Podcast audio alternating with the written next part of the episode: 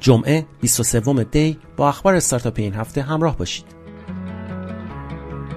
این هفته خلیل محبتخواه مدیر کل راه و شهرسازی استان تهران طی نامه‌ای به مدیران عامل شرکت‌های دیوار و شیپور در خصوص انتشار آگهی پیشفروش ساختمان بدون عقص مجوز هشدار داد. در قسمتی از متن نامه محبتخواه چنین آمده است: هر گونه انتشار تبلیغات جهت پیشفروش ساختمان نیاز به تایید ادارات کل راه و شهرسازی و فرهنگ و ارشاد اسلامی استان دارد. واحد تحقیقات مشتری و بازار سازمان بازرسی کیفیت و استاندارد کشور اعلام کرد 20 درصد سهم بازار تاکسی اینترنتی در ایران متعلق به تپسی است. بر اساس این پژوهش از میان افرادی که با مفهوم تاکسی اینترنتی آشنایی دارند حدود 94 درصد افراد بدون نیاز به راهنمایی این برند را می‌شناسند منصفانه بودن قیمت سفر، نرخ قبول درخواست سفر و سهولت استفاده از اپلیکیشن مهمترین دلیل های انتخاب تپسی از سوی کاربران است. محدودیت انجام معامله توسط سرمایه گذاران حرفه‌ای در نماد تپسی از چهارشنبه این هفته برداشته شد.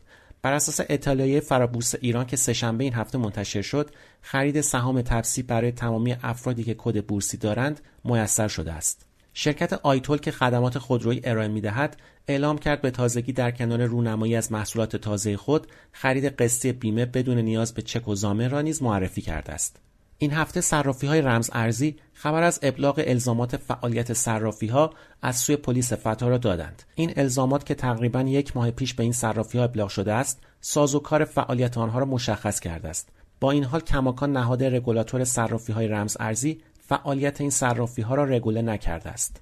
کمیسیون بازی و سرگرمی سازمان نصر با انتقاد از فیلتر گوگل پلی ابزارهای توسعه بازی و های اینترنت هشدار داد ادامه این روند می‌تواند به مرگ بازیسازی در ایران و مهاجرت نیروهای فعال در این حوزه منجر شود.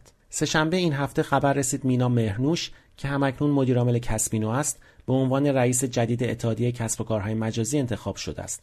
او تا زمان برگزاری انتخابات این اتحادیه به عنوان رئیس موقت اتحادیه کسب و کارهای مجازی انتخاب شده است. مهرنوش در کارنامه کاری خود مدیریت کوتاه بر اپراتور سوم یعنی رایتل را نیز دارد. پیش از این آرمان صفایی برای مدت کوتاهی ریاست این اتحادیه تا زمان برگزاری انتخابات را بر عهده داشت.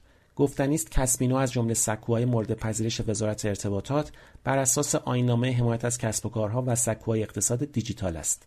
مشتبا توانگر رئیس کمیته اقتصاد دیجیتال مجلس در نامه خطاب به رئیس جمهوری محدودیت های اینترنت را فراتر از دستور شورای امنیت کشور خواند و ادامه محدودیت های اینترنت بیش از سی روز و بدون کسب اجازه از مجلس را غیرقانونی دانست و خواستار تشکیل صندوقی برای جبران خسارت فیلترینگ و رفع فیلتر اینستاگرام و واتساپ شد. در جلسه کارگروه ویژه اقتصاد دیجیتال دولت پیشنویس لایحه قانون حمایت و حفاظت از داده های شخصی بررسی و برای ارائه به کارگروه نهایی شد. به گفته وزیر ارتباطات مهمترین ویژگی این قانون برطرف کردن نگرانی مردم از حفظ حریم خصوصی و داده های خود در پلتفرم های داخلی است. شنبه وزیر ارتباطات طرح اینترنت طبقاتی را به صورت کامل رد کرد و گفت در مورد قطعی اینترنت در زمان برگزاری کنکور نیز وزارت ارتباطات تصمیم گیر نیست بلکه شورای امنیت کشور تصمیم خواهد گرفت.